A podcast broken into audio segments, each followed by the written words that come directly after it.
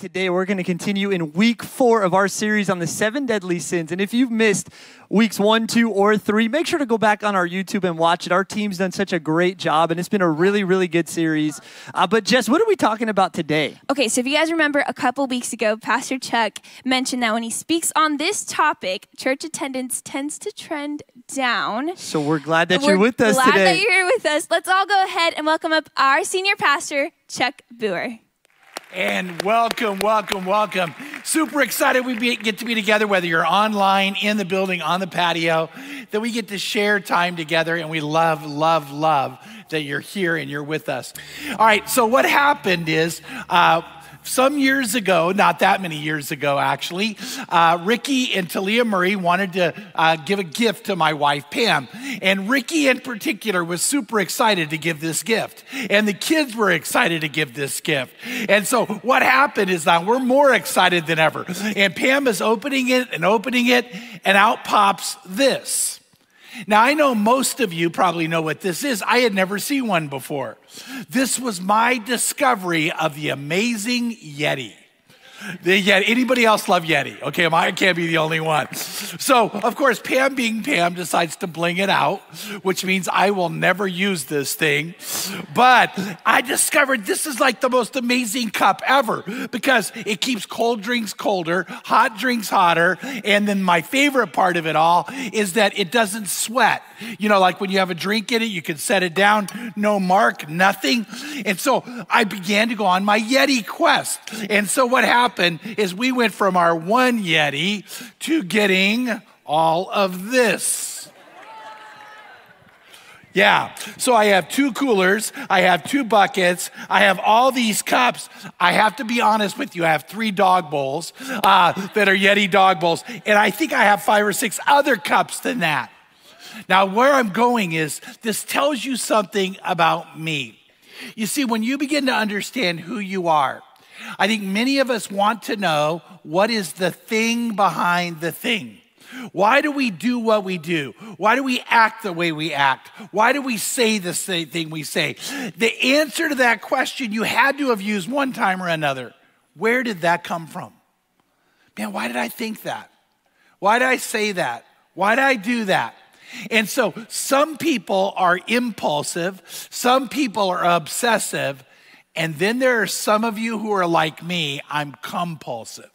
I'm not really impulsive and I'm not really obsessive, but I very, very much am a compulsive personality. And in the midst of that, it feeds into a sin that is the thing behind the thing. And that's where, when you look at the seven deadly sins, they help you discover a lot about who you are and how the battle you need to fight and win so you can see God take that very horrible, deadly sin and turn it into what we call a cardinal virtue. Now, what is my deadly sin?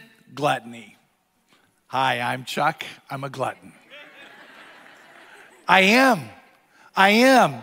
You know, is it wrong to have these things? No, it's not wrong to have them. Here's what's wrong about it when I have to have more. When, see, the greedy person says, mine, mine, mine. The gluttonous person says, more, more, more. Because what happened is, this is not enough when I discovered this came on the market. And, and so I'm like, I got to have another one. By the way, Pam finally said, Where are we to put all these things? And I said, I'll get rid of some of your stuff.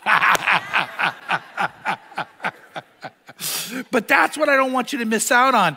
You see, the goal of this series is to understand that God can take your greatest sin and make it your, your, your shining virtue. God can take the weakness that you have within you, that defect you have within you, and, and turn it into the best strength ever. You just got to let God take that and make transformation happen. And in Ecclesiastes 7:29 it says this. And the wisest man who's ever lived, except for Jesus, said, But I did find this. God created people to be virtuous. So don't miss that. God did not create you to fail, God did not create you to sin. God created you to be virtuous. And it says, but there's a problem. They have each turned to follow, and I want you to key in on these two words their own downward path. You see, you have your own unique downward path. You have your own unique battle that hopefully you're fighting. Hopefully you're fighting and not giving into it. And so, what we need to understand is you have your own unique thing that is the thing behind the thing. And so, what is that inclination? What is that sin? And like I told you, for me, it's gluttony. What's the definition of gluttony? This is very interesting. Gluttony is not just excess eating, it is excess eating, but gluttony is uh, overindulging, habitual greed, excess in anything, by the way, and then excess in eating. So it does have to do with eating, but I want to say this while you can look at me, and I know you can look at me and see that's my battle. I want to say some of you are skinny and you're hiding your deadly sin of gluttony. You know, you could hide it, you could try to get away from it. So you might say, Well, Pastor Chuck, where would I see it? I might see it if I saw your credit card statement, right? I might see it if I saw the toys you have at your house. I might see it when we go out to eat. I might see it in lots of different ways. But what I want you to know, again, is it's that idea of more, more, more. And so gluttonous people, by and large, have something that, that is not obviously in some, but maybe obvious in others. And here's what it is emptiness. You see, it really is the fact that so you're empty inside, I'm empty inside, so I got to fill it up. Uh, when does gluttony get me the most? In my case, it's when I'm bored. Anybody else, when you get bored? It's like, I'm bored, so I better go to Amazon and buy something. Do I need it? No. Uh, I might need to eat more. I might need to have that second helping. I might need to have that third helping. Um, it's, it's the idea that there's something empty inside. And I want to tell you something I know is 100% true that God loves you and God loves me. And when He made us, He made us with a God sized void that only He can fill. And uh, that, that's true. The good news is He's willing to fill it. Uh, matter of fact, there's a, a, verse in Psalm where it was George Mueller, who's one of the, the great leaders of the Hall of Fame of Faith, said this. He said his favorite verse is in Psalms where it says, Open your mouth wide and I will fill it. But the only thing that's going to fill you up, the only thing that's going to satisfy in the end is the Lord. And so you and I need to understand that. But gluttonous people try to fill the emptiness with lots of other things. And so it could be food, it could be uh, excessive things, it could be uh, that next, next project that you have to have, uh, it could be any of those things. But we're a society where this deadly sin is truly a deadly sin. Proverbs 23, verse 19 says this It says, Listen, my son, and be wise. Direct your heart in the way. Do not be with heavy drinkers of wine or with gluttonous eaters of meat, for the heavy drinker and the glutton will come to poverty, and drowsiness will clothe one with rags. And then he says he just wants you to know that it, there's a pain there, there's a, a, a devastation there that comes. You see, in the midst of feeding the gluttony, it wears you out, it takes away your vitality. And so the Lord says, don't be with people who do that. Now, I think that's very interesting. Uh, that what God is saying is don't be with them when they're doing that. You might say, why? Well, let me give you a couple reasons why God would tell you that. Uh, number one, it's infectious. See, what happens is they're doing it, you begin to want to do it. As they excuse it, you begin to excuse it. Maybe you don't go to the level they go to, but all of a sudden you find yourself not putting yourself in check the way you should. Um, I have a very good friend, and, and he would uh, not mind me sharing this at all with you. But all his life, he struggled with overeating. I mean, overeating, overeating, overeating. Uh, but he has a magnetic personality. Um, he uh, by the way, is when I say he's a genius, there is no doubt he's a genius. Man, one of the best minds I've ever been around, sharp. Uh, he, he got his PhD very, very quickly, came very easy to him. Um, always had lots of friends anyway. Uh, uh, because of his weight, that actually made him better at sports, even though he was extremely overweight. And then one day the doctor looked at him and said, I'm a, I, I got to be honest, I'm surprised you're even alive. He was so overweight, over 400 pounds. And the doctor said, I think you're going to die very, very soon. I mean, very soon. His wife was in that appointment and she began to cry and she looked at him and she said, Honey, this is my greatest fear. She said, I don't know if you know this, I can't sleep at night. I lay there next to you wondering if you're still breathing. I, I put my hand under your nose to see if you're still with me. I don't want to lose you. I don't want our kids not to grow up without, with, with, without, I don't want them to grow up without you. And she said, please change, please change, please change. And uh, like many people, he made a commitment to do it and failed, made a commitment and failed. Now, where I want you to know is that one time I went to visit him. He's a professor at a college.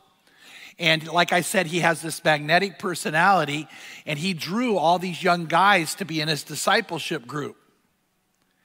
And I remember sitting there one day looking, and every single guy in his discipleship group was extremely overweight. They weren't all overweight when they started. But as they went out to eat together and talk about the word together and do all those things together, slowly but surely the weight started going on. And uh, that finally became his wake up call. By the way, today my friend is at the right way he should be. But he opened his eyes. Yeah, praise God for that. He opened his eyes to his wife's fear and the pain he was inflicting on others. And so the Bible says, don't be around people like that. Uh, and, and, you might say, okay, the overeating is one to avoid. Let me give you another one. When you know someone's overly in debt and they go out to eat and they can't afford it, don't go with them. Uh, when you know that that you know what they're overly in debt and they're buying stuff they shouldn't buy, don't be with them when they do that because it's infectious. But it also is this it's not caring. That's the other reason God says don't be with them in that moment. It's not caring to do that. Uh, I have a friend who, uh, when he uh, uh met the girl he would marry, uh, he fell deeply in love with her. And, and this is going to be a shock to some of you.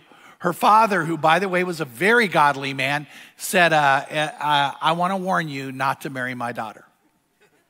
He said, You know, I want your permission. He said, I want to tell you, I care about you too much. Don't marry her. Could you imagine a dad saying that?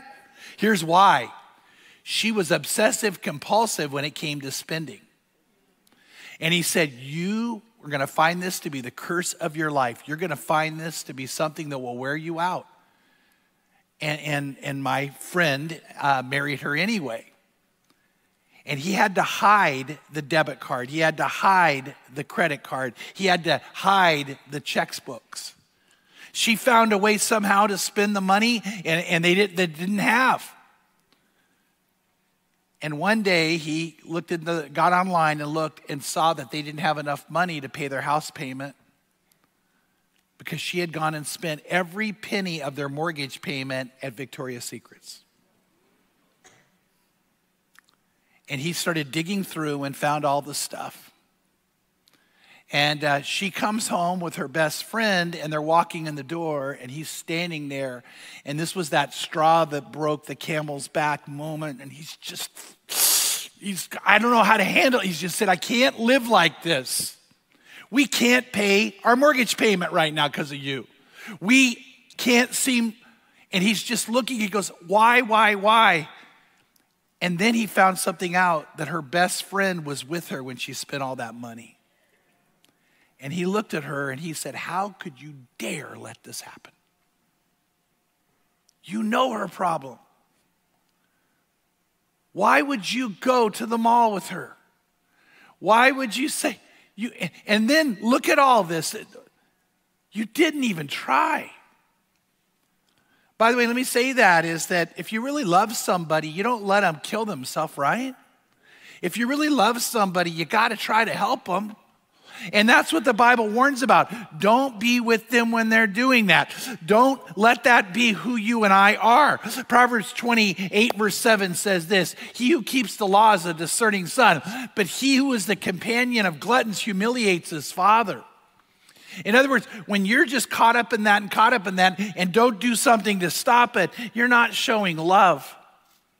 In Titus chapter 1, verse 12, I, this verse to me, I think it's funny. You may not think it's funny. I think this is funny. One of them themselves, a prophet of their own, said, Cretans are always liars, evil beasts, lazy gluttons. This testimony is true. okay, I'm the only one. I think that's hilarious. He goes, You know what? They are liars, man. Those are a bunch of liars. And they're gluttons, they're lazy. He said, For this reason, reprove them severely so that they may be sound in the faith. Um, he said, I, I want you to help put a check on it. I want you to help put a stop to it. I want you to try to make a difference. Uh, years ago, I was the next gen pastor at Christ Church of the Valley in San Dimas uh, and, and loved my ministry, loved my life, loved what God was doing. And then the elders came to me and said, We want you to be the next senior pastor. And by the way, real quick, I, I, didn't want to do it, but the Lord orchestrated it. So I end up going ready to enter that position. Well, I was smart enough to know I needed to learn things I didn't know. I need to get around people who could help me. And so one of the people I, I, I knew of him but did not know him was a man named Gene Appel, who today I would consider one of my very best friends. So Gene at that time was the, uh, uh, the senior pastor of uh, Central Christian Church in uh, Las Vegas. And I called Gene up and, and I said, hey, Gene, is there any way I could get some time with you? I'm going to enter this new life. I, I just would love you to mentor me. And Gene said, come on out. And he carved out the time. And Pam and I went to Vegas. And then Gene and I went to go out to lunch, and I'll never forget, we went to Macaroni Grill. Uh, this was back when, do you guys remember they used to have the paper tablecloths that they used to write on it? Anybody remember that? So uh, we, we sit down to have lunch, Gene and I, and uh, what happens is we're talking, and they come out and they do their little bit of writing, and then we order, we order, and then Gene leans back in the chair and he grabs those crayons and he begins to draw things and talk to me. And he said, Chuck, there's two things I know I need to tell you. Number one, how are you doing about being in the Word of God? And, uh, and, and, I said, I, I think I'm doing pretty good. And he said, uh, I want to tell you, you're about to enter a, a, a type of ministry, a way of life that is more stressful than you know. you you've never had stress like you're about to have, so you're going to need God's Word. And he said, Are you in the word every day? And I said, To be honest, I think probably five days a week. He said, Nope, you got to make it every day. So he wrote, Be in the word. And by the way, from that day on, I made a commitment never, ever not to have a day I was not in God's word and meeting with God. And that was 6,650 days ago. I, I've not missed a day. And you might ask, why do you keep count? I keep count because I want to make sure I don't miss a day. And today was the 50 day. I think that's kind of cool. Then he did this. He wrote on the tablecloth, Your weight. And he looked at me. He said, You can't be as heavy as you are and do the job you're going to need to do. Chuck, you got to do something about it. By the way, I had already ordered a lot the trio. And he got a salad.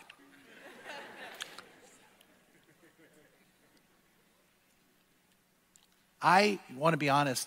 I, I just, maybe you already know. I felt so embarrassed. I felt so ashamed. But he didn't do it to shame me. Do you know what you call a man who would do that with you? You call a man, that's a friend. That's a friend, yeah. And uh, you know what? I, I still am fighting the battle. Um, but I probably weighed about 250 at that time, 240. And I made a commitment.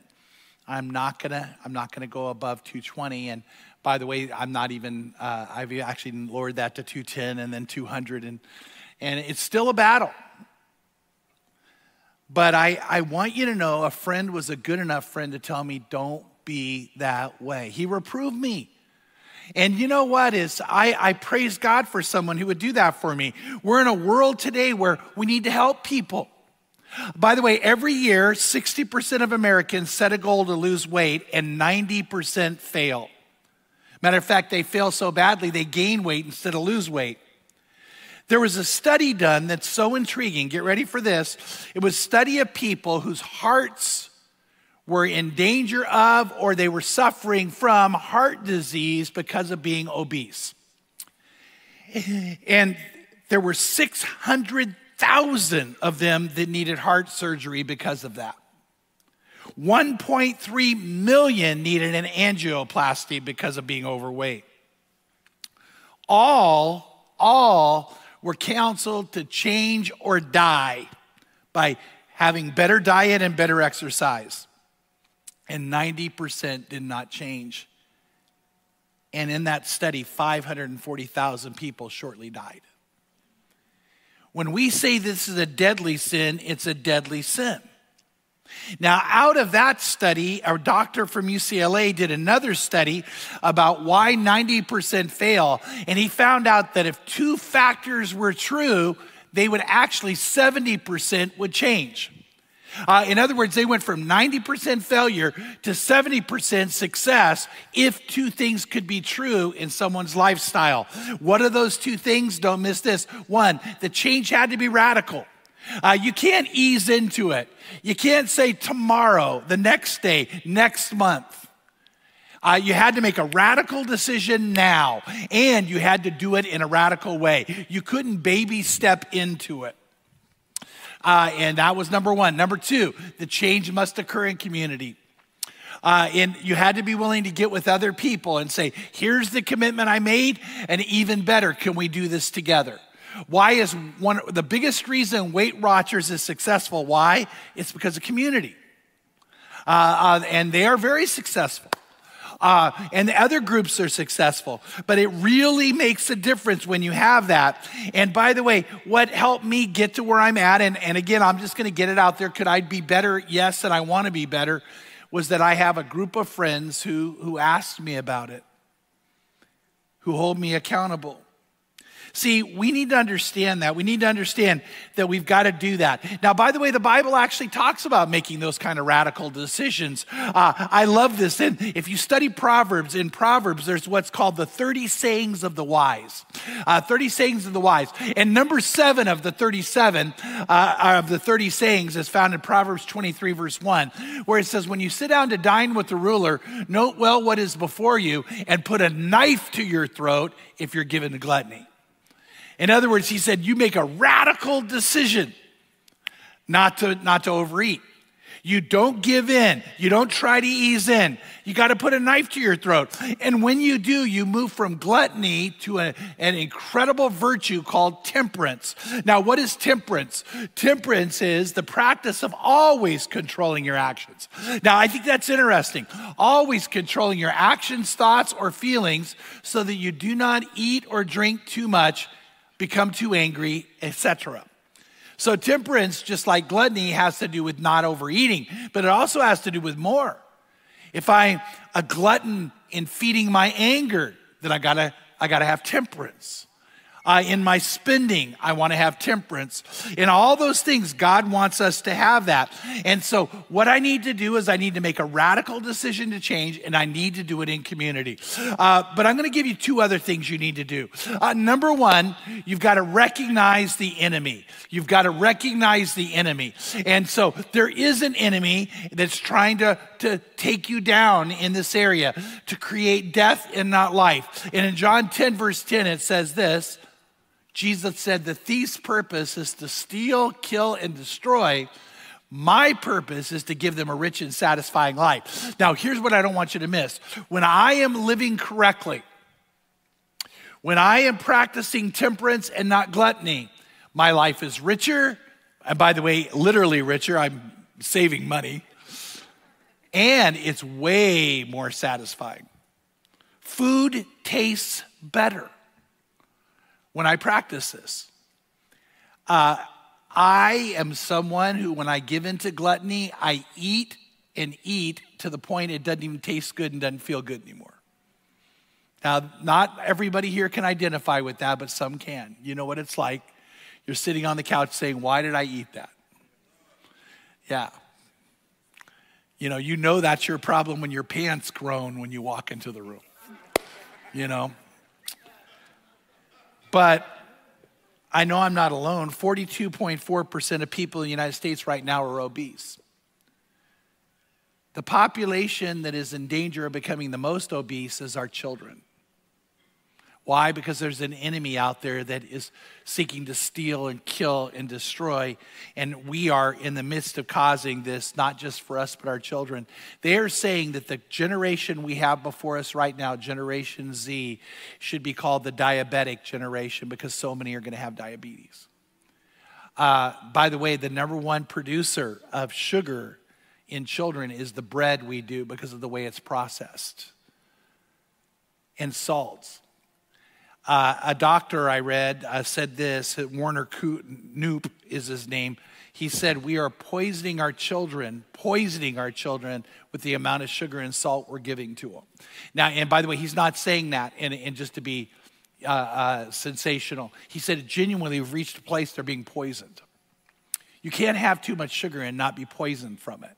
Can't have too much salt and not be poisoned. By the way, alcohol poisons too. Does everybody know that, right? And so what happens is we need to be aware that that's what's going on. And when you start thinking about this thief, this thief's strategy is so maniacal and so insidious. Satan, Satan is getting ourselves to eat ourselves into a place of heart disease and diabetes. Satan is taking away our energy. Satan is taking away years from our life. By the way, we know it takes away years from people's lives. And Satan is getting people to spin their way into death so they can't live and they can't give the way that God would want you to. And I want to say this, Craig alluded to it. I think one of the new strategies of the devil's binge watching. Well, I'll watch one more show and another show and another show, and I'll wake up the next day dead tired. And uh, to the point now, I'm not even enjoying the show. Um, and if you're a binge watcher that's in excess, then I want to say you probably can't remember what was in some of those shows. You just can, and it just can't stop.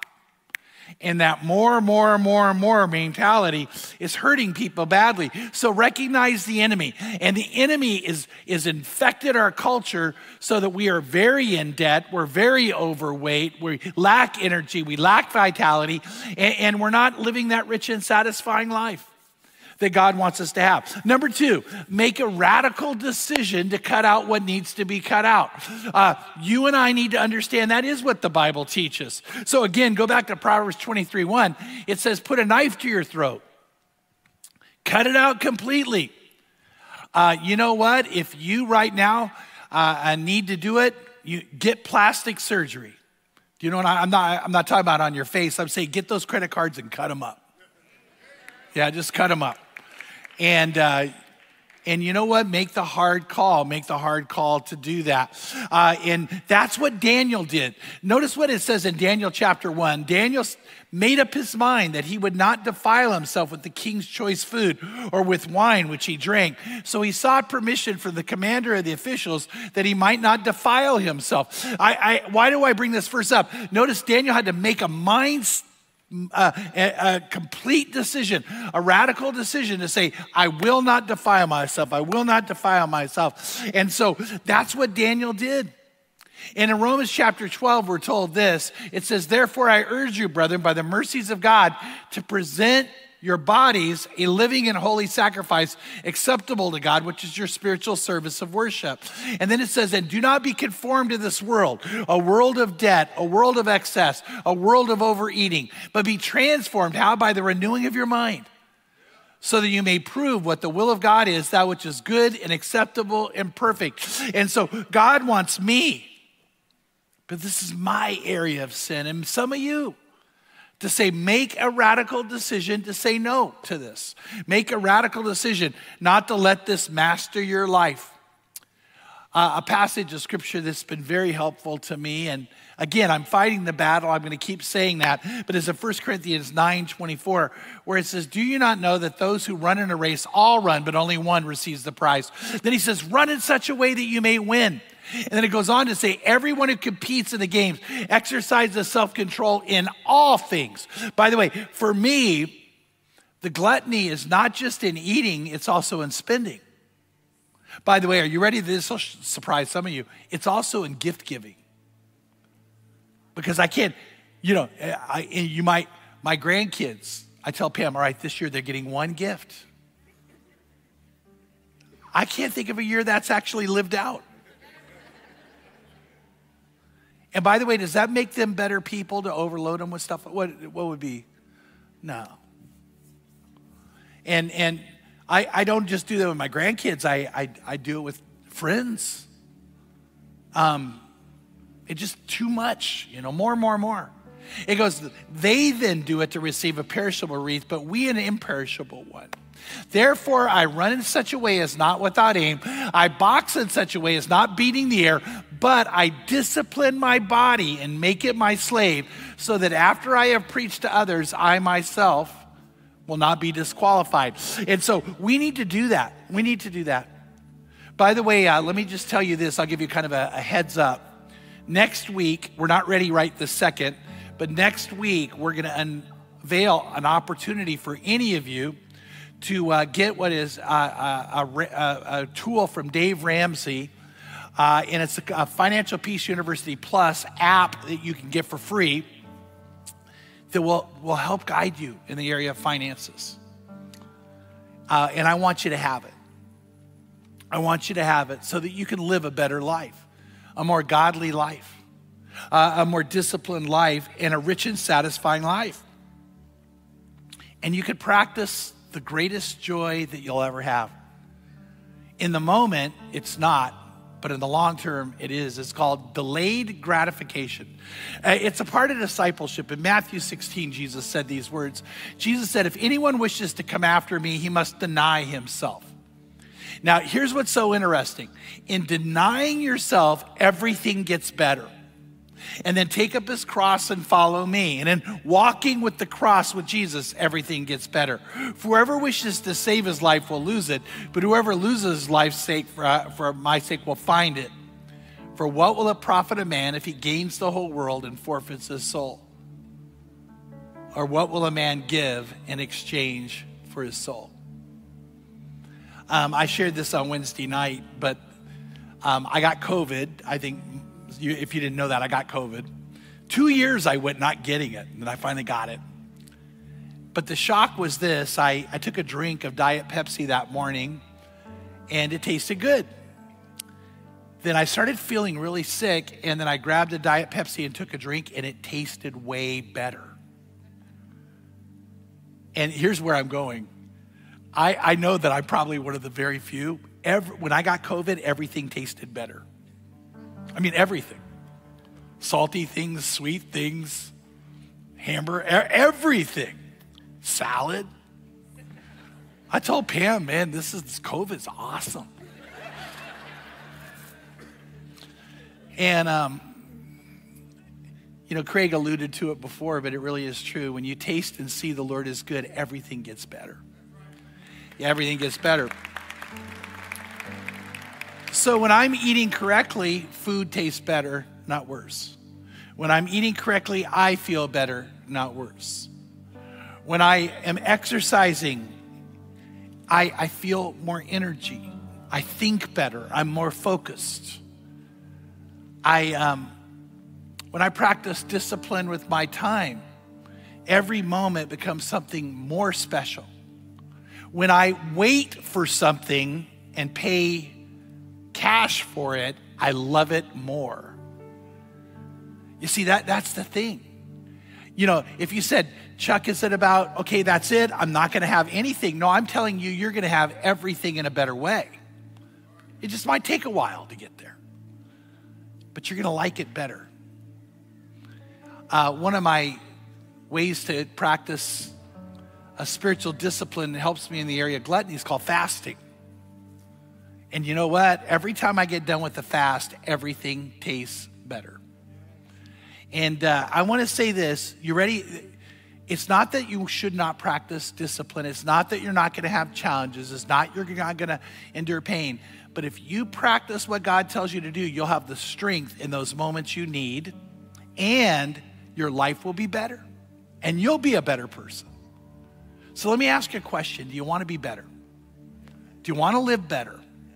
Well, isn't it interesting that the Bible says that number one, you call on the name of the Lord to be saved, and number two, you make a radical commitment to follow him.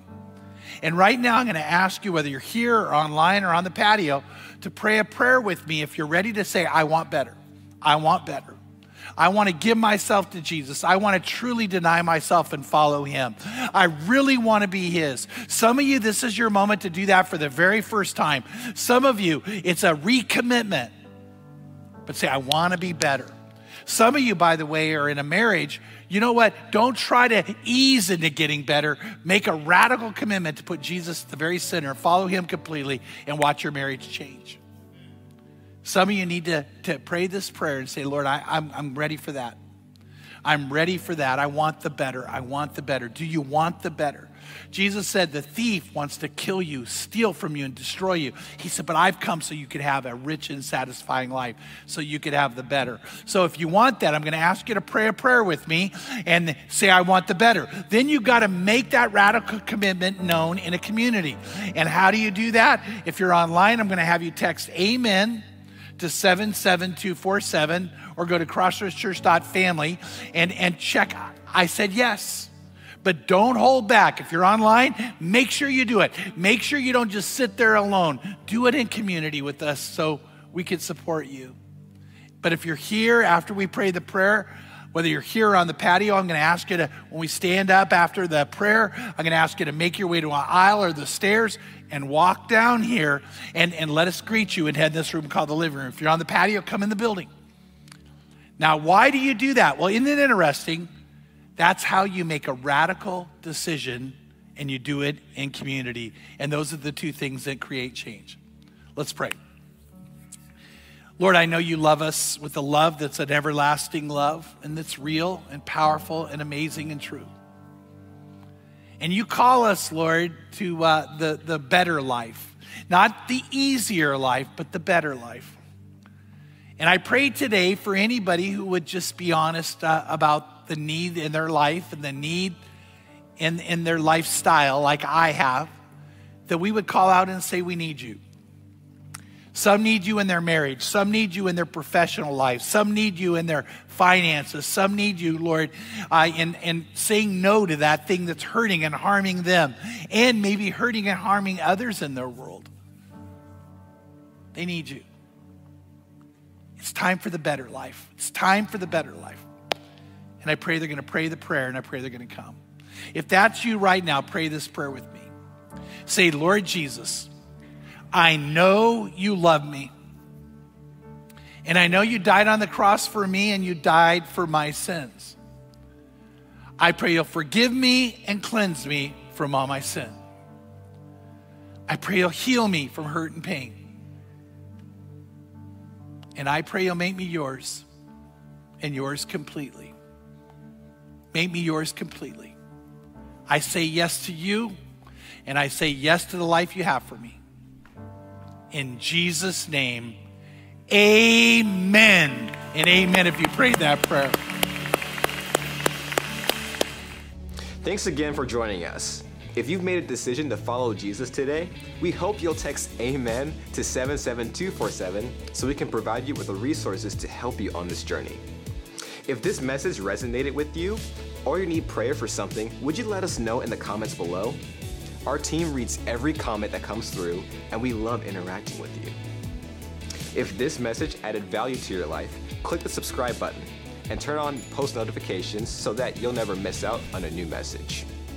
We're live on Wednesdays at 6:30 p.m. right here online, and Sundays at 9 a.m. and on demand anytime after that. Thanks again for joining us, and we'll see you next time.